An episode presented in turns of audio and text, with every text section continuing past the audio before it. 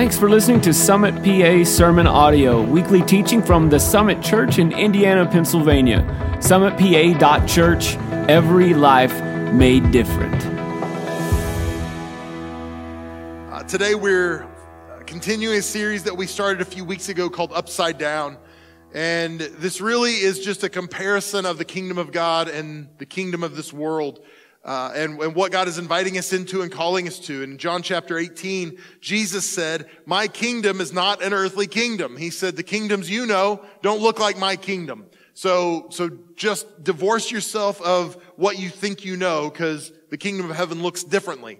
When you compare the principles of God and his way of doing things to the principles of this world, everything seems backwards. Everything seems upside down. That's why up is down and left is right, wrong is right. That's why in Scripture, gaining is losing, losing is gaining, last is first, and dying ultimately means life. And that's what we're looking at today, is the idea that to live, you must die. And Paul actually says to the Romans in Romans 12:2, "Don't copy the behavior and customs of this world, but let God transform you into a new person by changing the way you think. Then you will learn to know God's will for you, which is good and pleasing and perfect." So what God wants to do is change how we think, change how we value, change how we love, and think the way he does, because that's what he desires for us. Matthew chapter 16 is where we'll start today. In verse 24, it says, "Then Jesus said to his disciples, 'If any of you want to be my follower, you must give up your own way, take up your cross, and follow me. If you try to hang on to your life, you'll lose it. But if you give up your life for my sake, you'll save it. And what do you benefit if you gain the whole world but lose your own soul? Is anything worth more than your soul?'" So let me start with the last verse and work our way backwards. In verse 26, he asks the question, what do you benefit if you gain the whole world and lose your soul? What do you benefit? Now, in the culture of this world, we would say it's a win. If you gain the whole world, that's a win, right? If you are rich and you are powerful and you have the nice house and the nice car and your business is success, all that kind of stuff, that's the win. But what Jesus says is, what if you win according to this world, but you lose your soul?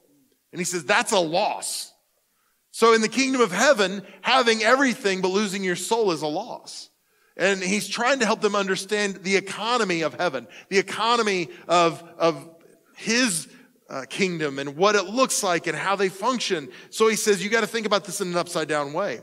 And too many of us focus on the wrong things. We focus on things that are temporary instead of the things that are eternal. And Christ is trying to help us focus on the right things. And the verse right before that said, if you try to hang on to your life, you'll lose it. But if you give up your life for my sake, you'll save it. And when we think of the word life, we think of this breathing in and out and a heartbeat, and that's life. And Christ is not asking us to die physically today. He may be at some point, but when we look at the word life here, it's the Greek word psyche, and it's most commonly translated as soul. And what it's talking about is the part of our life that is dominated by our feelings and our emotions and our comfort and the things we experience in this world. That is what it's talking about in this context. And so what Jesus is saying is if you try to hang on to all those things, you're ultimately going to lose it because all those things are temporary. All those things are going to come to an end at some point. So what he says is if you try to hang on to that, if that's what you value, if that's what you have the highest affection for, which unfortunately in the world we live in, so many people do. He said, you're going to lose it. You're going to be disappointed. But if you lay those things down for the kingdom of God, you're going to find real life. And so many of us are driven by our feelings and our emotions and our comfort and our pleasure and what we want. And we are unwilling to lay those things down. And as a result, we never find true life. So let me move to the verse right before it. It says this.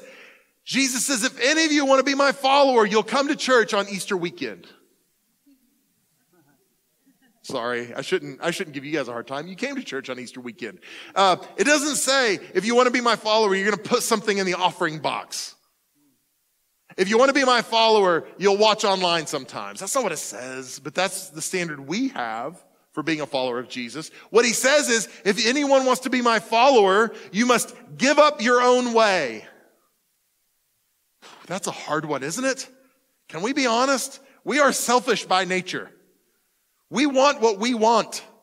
And I want you to know this. I'm the pastor of this church. Some people think I'm paid to be a Christian, like I'm a professional Christian. I'm the pastor of the church, and I still want stuff my way because I'm a human being and I can be selfish, and I want it my way. And our culture has taught us you should have it your way. You can have it however you want it. It's your life. What drives me crazy is hearing people say, well, that's your truth. It's like, no, there is a truth.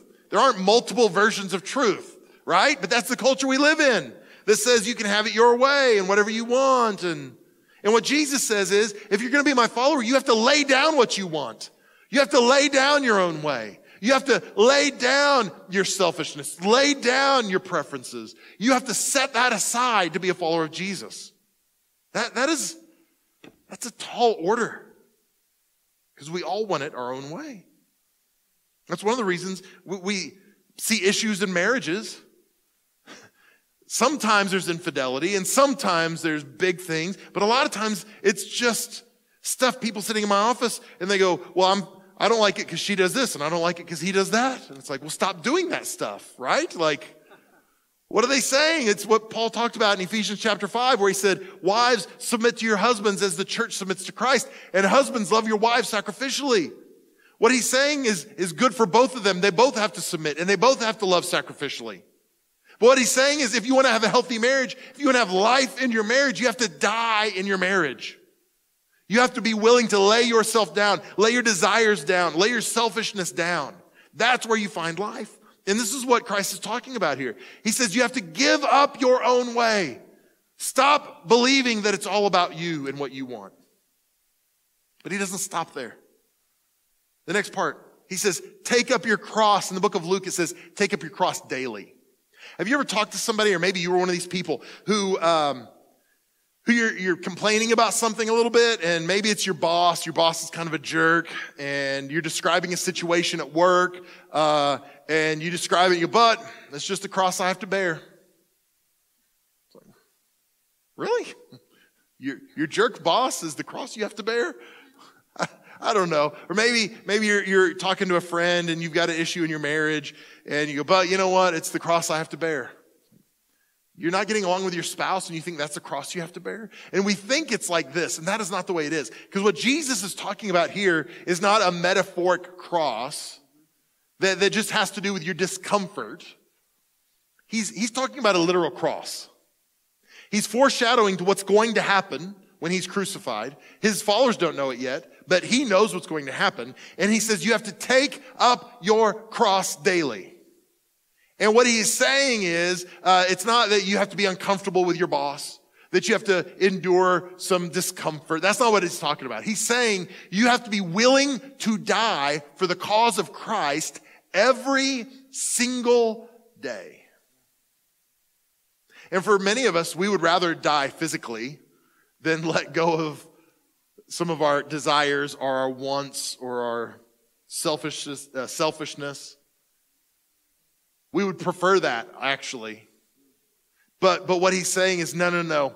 Every day, take up your cross. And you hold on to your comfort. Hold on to your pleasure. Hold on to the things you want, your preferences. Hold on to those things loosely. So that at any moment, if God goes, nope, I want that, we're not going to fight him over it. We're not going to go, no, I got it in my kung fu grip, and you're never getting it away from me, Jesus, right? But that's what we do. God, you can have my whole life, but just not my full obedience, and just not my finances, and just not my marriage, just not my... And what he wants is for us to be fully surrendered, for us to take up our cross, for us to die to ourselves every single day and say, Jesus, whatever it is you want from me, you've got it. If I need to lay down my life for you, I'll do that. If I need to lay down my desires for you, I'll do that. If I need to lay down my plans for you, I'll do that. If I need to lay down my future for you, I'll do that. But that feels dangerous, doesn't it? Take up your cross daily. Then he says, follow me. Follow me. This one seems like an easy one, right? Follow me. We all know how to follow. We've been doing it since we were kids. I live in town in Indiana, and across the street from my house is Seeds of Faith. It's a Christian school. And I don't know if you know this, there are some rough kids in that school. Did you know that? I got to tell you something. Apparently they're very dangerous, especially the little ones, because I've seen them come out of their building before, and they've got them lined up, and they're tethered together like a chain gang of some kind, like these little militant criminals. I don't know what they did, but they've got them all strung together like they're going on a work cruise somewhere. They're cleaning up trash on the side of the road. I don't know what they're doing. But apparently they're dangerous criminals that they have to be tied together as they walk. No, what they're doing is they just keep them together, right? Because kids are going to wander off. So they tie them together and they walk in a line. That's what they're doing. We learn this as kids, right? How do you follow? Well, you just walk behind the person in front of you. You go where they go. And that's kind of a general idea of what Christ wants for us in this word follow. But it's much more complex than that. It is not simply, hey, do you have Jesus in eyesight? Yeah, I think I can follow him from here. I got him. The word for follow in the Greek is akulatheo. And akulatheo has this richer meaning than just follow. It says to follow one who precedes. So obviously, somebody goes before you, you do go where they go. You follow them. Join him as an attendant. So now we're not just following Christ, but we're saying, what can I do for you as I follow you? How can I serve you? And accompany him. We are walking with him. Now, a cool thing about this word, kulotheo, is a compound word of these two words, union and road. So what it means is there were two roads, but now there's one road. So I want you to understand this. When we come to Christ, we are on a road, and Christ is on a road. And we don't say, hey, Jesus, come do what I'm doing. Join me on my road. You know what happens? Our road vanishes, and we join Jesus on his road. But what we've done in our culture is we've gone, hey, Jesus, you come do what I'm doing. And that is not how Jesus works. So what happens is our road vanishes. We join Jesus on his road, and we go where he goes, and we do what he does. We don't have him in eyesight. We are with him on the way. That means when he experiences suffering, we experience suffering. That means when he experiences death, we experience death. But what we'll see in a second, and this is the good part, when he experiences resurrection in life, we experience resurrection in life. So how do we find life? It's by laying down our life, by dying, by taking up our cross, by following him. That's how we experience life. It seems counterintuitive to say we experience life by dying. G.K. Chesterton is an incredible writer. If you like C.S. Lewis, you will like G.K. Chesterton.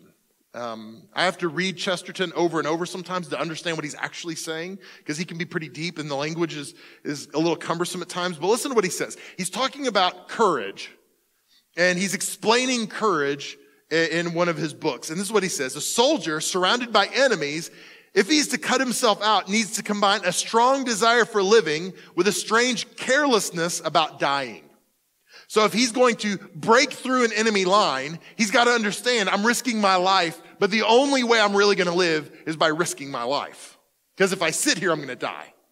And he goes on to say this, he must seek his life in a spirit of furious indifference to it. He must desire life like water, yet drink death like wine. I love this so much. I've prayed this prayer a lot. God, help me to seek my life with a spirit of furious indifference to it. God, help me live a life that is for your glory, that I hold things loosely in my hand. I hold my possessions and my wealth. I hold my talent, my abilities. I hold my comfort and my pleasure all loosely so you can take it at any time. Because God, I'm going to seek my life in a spirit of furious indifference. I'm going to live to the fullest. I'm going to live full throttle. And if you ask me for something, I'm giving it to you because it's yours. So if I have to lay down my life for the glory of God, great. If that's what's required, great. Because I'm seeking my life with a spirit of furious indifference to it. So Romans chapter 6, we're going to spend a lot of the rest of our time in Romans chapter 6 today. We're going to start in verse 6, and it says this. Paul's writing to the Romans. He says, we know that our old sinful selves were crucified with Christ so that sin might lose its power in our lives. We are no longer slaves to sin, for when we died with Christ, we were set free from the power of sin. So it goes back to this idea of dying, that we have to allow the Holy Spirit to kill and crucify and destroy our sinful nature, that it has to die in order for us to live. And that's really what this whole series has been about over the last few weeks. So week one, we talked about this idea, to be strong, you must be weak. And in that weekend, we're talking about killing our pride. Do I have to look like the strongest? Do I have to look like I have all the answers? Or am I okay if people think I'm weak? Paul actually said, hey, I'm going to boast in my weakness, because in my weakness, that's where Christ's strength is most visible. So I'm going to boast about how weak I am instead of how strong I am, because that is the upside down kingdom of God. So that kills our pride when we do that. Week two, we said to lead, you must serve. And this is about killing our preferences. Like I said earlier, we all want our own way. We opening Blairsville this weekend. And in Blairsville, I got to be honest with you, there were some things that I wanted to happen that didn't happen exactly like I wanted. And I'm the boss. And the trade-off is I could micromanage that and my whole team would quit, right? So the win is I go, okay, hey, you know what? I'm not going to have it exactly the way I want it, but it's going to ultimately produce life. And part of that is like, right? Because I can be a control freak at times. I want it my way. But what happens? Well, it kills our preferences. It allows us to see it doesn't have to be my way. Last week, we said to receive, you must give. And what this does is kill our greed, because we want more. Well, how much do I need to be happy? More, right? Just a little more is all I need. We need a little more house, a little nicer car, a little more money in our account. More. And ultimately, generosity kills greed in our lives. And then this week, to live, you must die. We're talking about the whole enchilada, to kill our flesh, sinful nature. That's what this is about. So, we're living in an upside down kingdom. It's about laying ourselves down. Tim Keller, he's a pastor and an author, and he said this recently. He said, the early church was strikingly different from the culture around it in this way. The pagan society was stingy with its money and promiscuous with its body. A pagan gave nobody their money and practically gave everybody their body. And the Christians came along and gave practically nobody their body, and they gave practically everybody their money. Do you know what they did? They flipped it upside down. Because the pagans, they were literally pagans, said, no, I want, and I want, and I want, and I'm going to consume, and I'm going to keep, and I'm going to find as much pleasure as I can in the moment, in my body. And then Christians came along and said, no, I'm going to live according to a different set of standards and principles, this upside down kingdom. And they made a difference in their culture because they understood this principle, because they were willing to crucify their flesh. They were willing to say, no, I'm not going to satisfy every desire I have in my flesh. I don't need to do that because I'm living for a different kingdom. Romans chapter 6, verse 8, we'll continue in the book of Romans, says this, and since we died with Christ, we know we will also live with him. We're sure of this because Christ was raised from the dead and he will never die again. Death no longer has any power over him. So in Scripture, we hear about the second death at times. And what we see here is Jesus experienced the first death. This is the death of our flesh. And he did that, and he came to life again. He was raised by the power of the Spirit so that we don't have to experience the second death. The first death is the death of our physical body. The second death is hell. We don't have to experience that because of what Christ did. He did the work. He has conquered death, hell, and the grave once and for all time, for all mankind. A lot of times at Easter, what we end up doing is we end up spending a lot of time talking about the crucifixion, but very little time talking about the resurrection. And the crucifixion was the most horrendous, heinous, shocking way a human being could be killed. And it was humiliating. It was actually intended for maximum humiliation. That was part of the punishment. So we see these pictures of Jesus, and sometimes he's got a robe or he's got a sash, or sometimes he has a loincloth on the cross. But Jesus was hung on the cross naked, beaten, battered. He was beaten so badly he was unrecognizable by people who knew him. He experienced that. He died. He was buried in a borrowed tomb. And then Sunday morning came. It says in Luke chapter 24, verse 1, it says, very early on Sunday morning, the women went to the tomb, taking the spices they had prepared. They found that the stone had been rolled away from the entrance. So they went in, but they didn't find the body of the Lord Jesus. As they stood there puzzled, two men suddenly appeared to them, clothed in dazzling robes. The angels of the Lord showed up. The women were terrified, and they bowed their faces to the ground. Then the men asked, why are you looking among the dead for someone who's alive?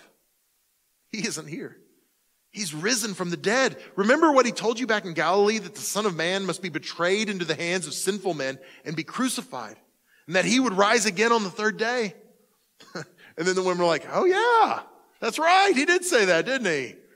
Good. Excellent. Thanks for the reminder. So they go back to the house where the rest of the disciples are. And they show up and they go, guys, you're never going to believe this. The tomb was empty. Jesus wasn't there. The angels told us. Here's what happened.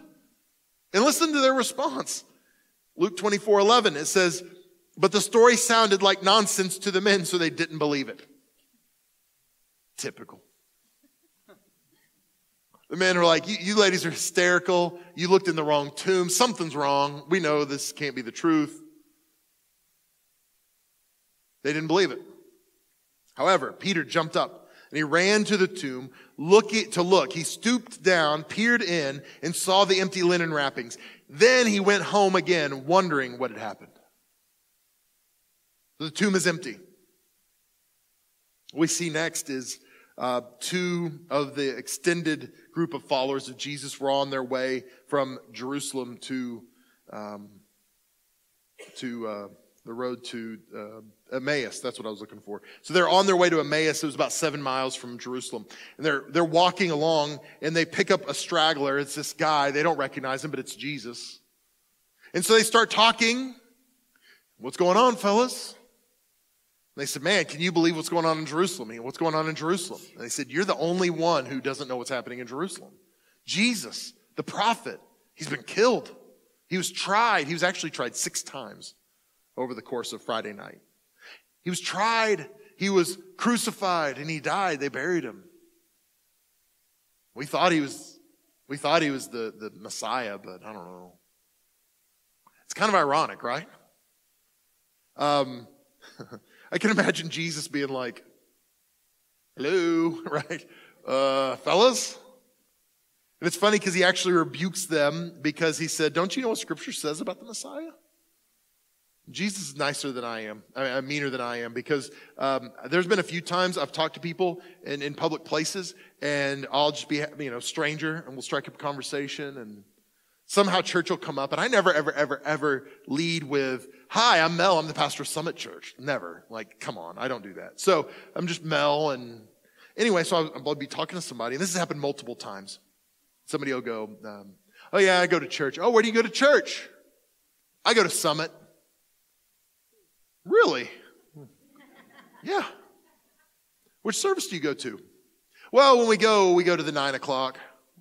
Really? Yeah. Yeah. And I go to Summit too. And they go, oh, you do? Yes, I do. I go every week. They don't even know who I am. It's like, I don't know if you actually do go or not. That's okay. But Jesus is standing here with these people. I have no idea who he is. So they get to their destination. He's talking to them, and then finally their eyes open to who he is. And there's a realization, and he vanishes. He's gone. It's translated. So they go back to Jerusalem, and they get there, and they got, guys, I got to tell you, we saw Jesus. We walked with him. It was incredible. And while they're having this conversation, Jesus shows up in the room. He doesn't knock on the door. He literally shows up in the room. He materializes in the room. And then listen to what he says. Listen to the audacity of Jesus in Luke 24, verse 38. He says this, why are you frightened? Because you just showed up in my living room, Jesus, right? You didn't even knock on the door. I don't know what it looked like. I can imagine, I'm sure he didn't do this. He was far too humble to do this. But I can imagine, all of a sudden, skadoosh, and, there's smoke, and Jesus goes, ta-da! Something like that. That wouldn't probably be the way he did it, but I could imagine. And then he says, why are you so frightened? Why are you scared? It's like, oh, right? But then he asks the next question, and it's clear that the first question is not just about this moment. The next question he asks is, why are your hearts filled with doubt? Why are you afraid? Why are your hearts filled with doubt? Remember what we said earlier?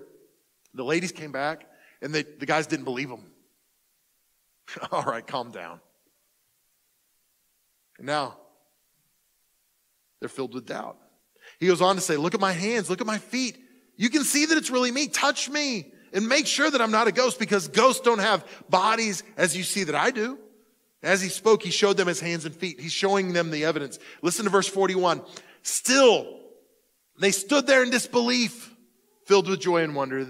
Then he asked them, this is why I know that Jesus was my man. Do you have anything to eat? Every day I'm becoming more and more like Christ. They gave him a piece of broiled fish, and he ate it as they watched. They stood there in disbelief. Why are your hearts filled with doubt? We see this several times in this story. And I want to point this out, but I think this is important. These men were men who knew Jesus. They'd walked with Jesus. They'd experienced the public and the private with Jesus for 3 years. And yet in this moment, they were filled with disbelief and doubt. And I don't know about you, I grew up in a way that I believed it was either faith or faithlessness. There was no in between, right? That we either have faith or we have doubt. We either have faith or we have disbelief. But what we see here is these are people who loved Jesus, who knew him intimately, knew him closely. So how did they get here? And let me tell you how they got here. Friday happened. See, they had an idea of what their life would look like, how it would unfold, how it would go. They thought Jesus was going to overthrow the Romans, become king, and then they would serve with him. And then Friday happened. And Jesus was crucified. And it wrecked all their plans. It messed up their vision of the future. And it caused them to doubt and have disbelief. The same thing happens for us. Life is going along, moving exactly like we plan, and then out of nowhere, tragedy comes up. A loss of a loved one. We lose a job. There's a betrayal in our life of some sort.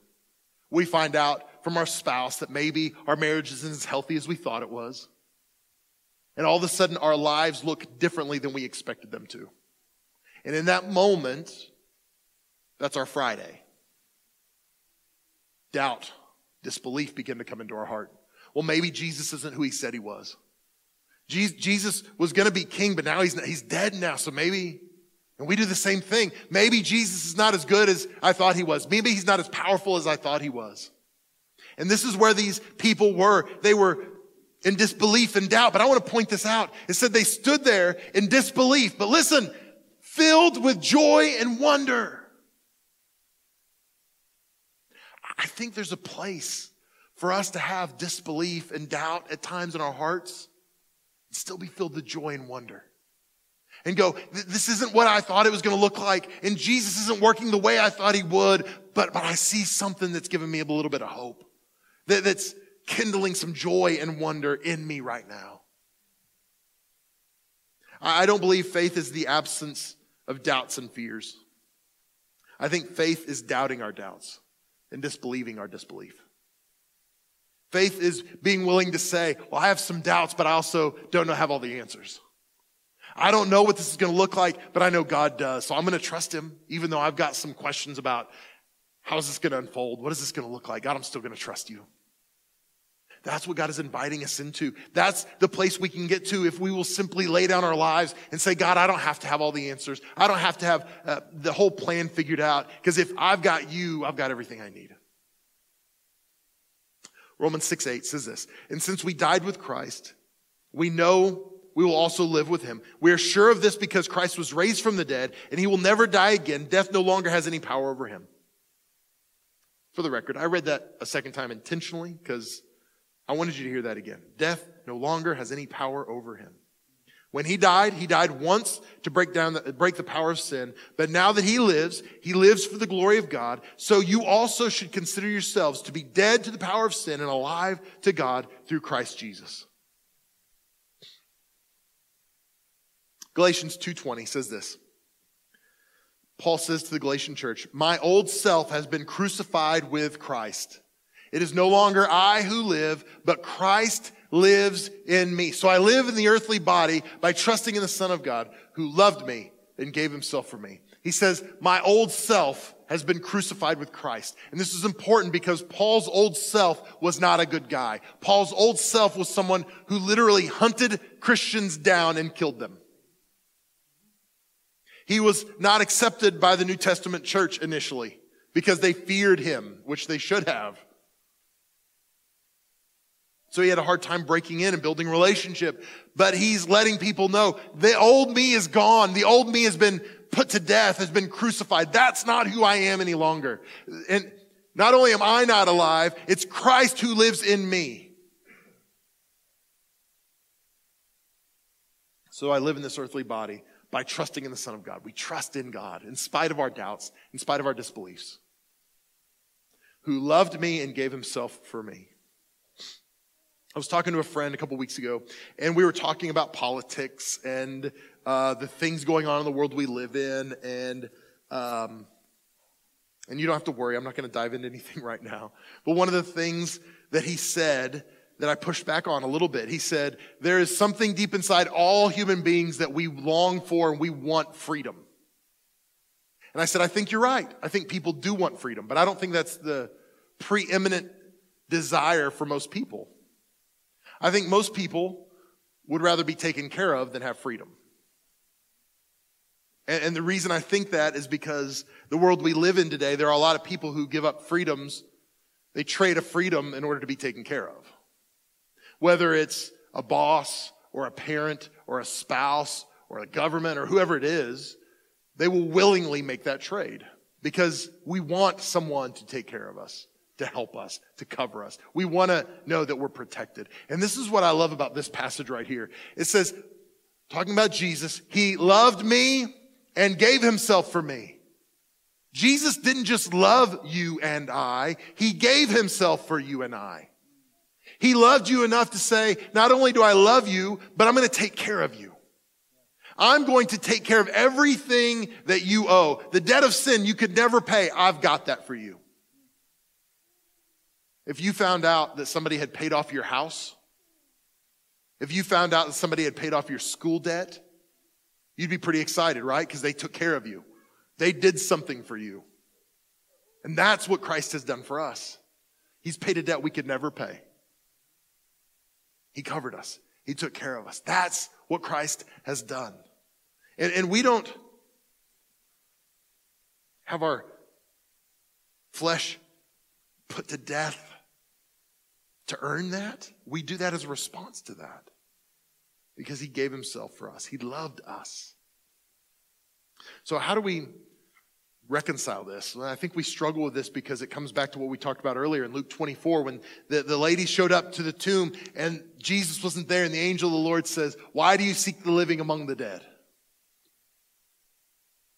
He was saying, you're looking for, you think you're looking for a dead guy, but he's not dead, he's alive. So it's a little bit of a play on words. But I would say the same thing today. Why do you look for the living among the dead? Because so many of us are looking for life in places that only produce death. We're looking for life in achievement. We're looking for life in our work. We're looking for life in accumulating possessions, in getting wealth. We look for life in the achievement of our children. We look for life in relationships. We look for life in all these things, but ultimately those things are temporary and they can only produce death. There's one place and one place alone we can find true life, and that's in Jesus Christ. It's the only place. And the only way we can experience life in Christ is by dying. I want to turn it over to our host in Blairsville right now. They're going to close out the rest of this message and give you an opportunity to respond to it. But I want you guys to know I love you more than you know. I'm so glad I get to be your pastor. God bless you and have a great night. For those of you here in the room, those of you watching online, I want to give you an opportunity to respond. Because at the end of the day, I think there are people who consider themselves followers of Jesus, but the truth is they're religious. Maybe you're one of those people.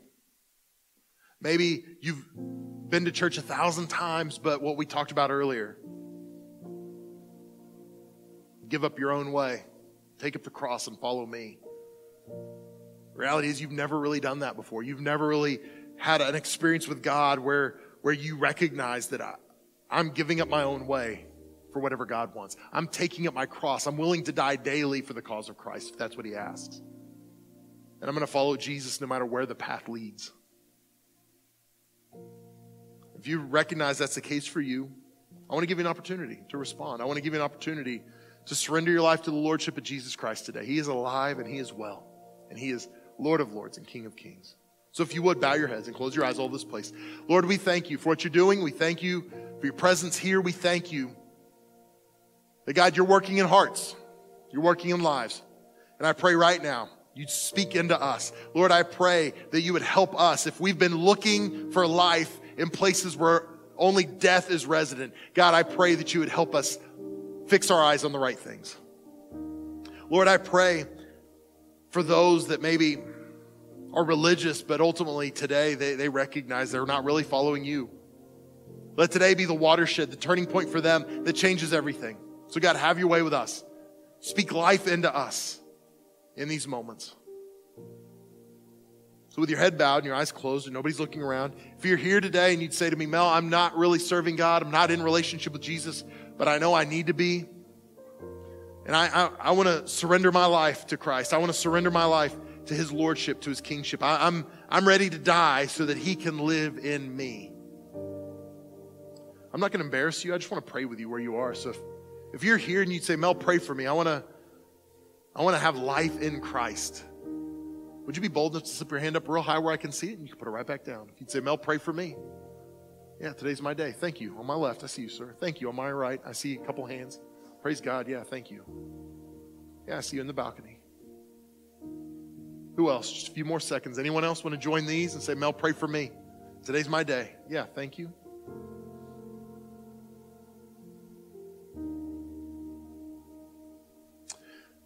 The book of Romans tells us, if you confess with your mouth that Jesus is Lord and believe in your heart that God raised him from the dead, you shall be saved.